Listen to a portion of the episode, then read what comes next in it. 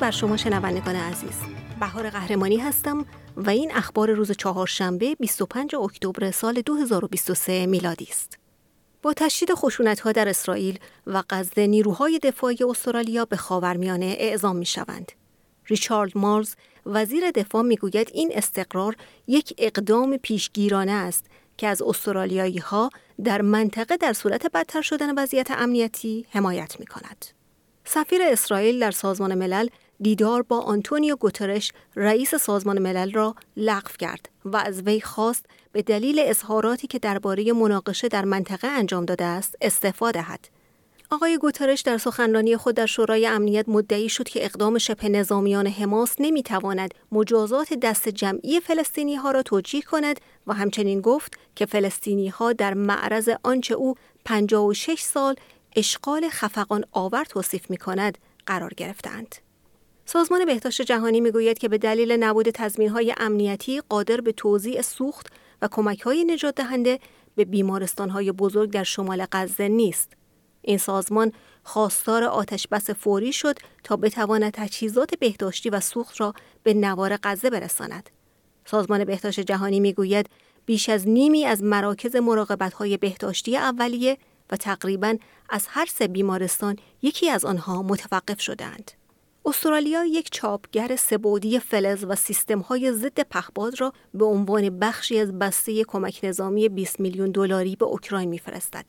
این لیست شامل تجهیزات مین‌زدایی، ماشین های portable اشعه ایکس، چاپگر فلزی سه‌بعدی و سیستم های ضد هواپیماهای بدون سرنشین است که توسط شرکت های استرالیایی DroneShield، Micro-X، Minelab و SPEE3D توسعه یافته است. نخست وزیر آنتونی آلبانیزی می‌گوید استرالیا در حمایت از اوکراین برای دفاع از خود در برابر نیروهای نظامی روسیه ثابت قدم است. انتظار می رود که نخست وزیر آنتونی آلبانیزی طی چند هفته آینده قوانین جدیدی را برای بازنگری در کنترل صادرات دفاعی استرالیا به پارلمان معرفی کند.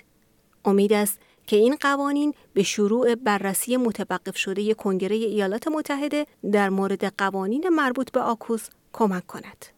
دادگاه فدرال دریافته است که یک کشتی مسافربری در یک سفر دریایی که منجر به شیوع گسترده کووید 19 شد در وظیفه مراقبت از مسافران سهلنگاری کرده است.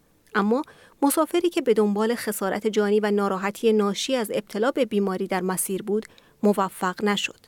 به عنوان بخش از قرارداد بین Uber و BYD که برای افزایش تعداد خودروهای کم آلایندگی در استرالیا طراحی شده است، به رانندگان سواری اشتراکی دسترسی سریع به ده هزار وسیله نقلیه الکتریکی داده خواهد شد.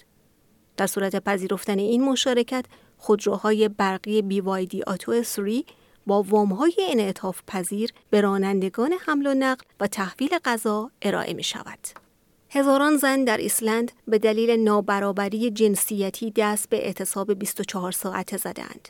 ایسلند به عنوان یکی از پیشروترین کشورهای جهان از نظر برابری جنسیتی شناخته می شود و چهارده سال متوالی در صدر شاخص شکاف جنسیتی مجمع جهانی اقتصاد قرار دارد.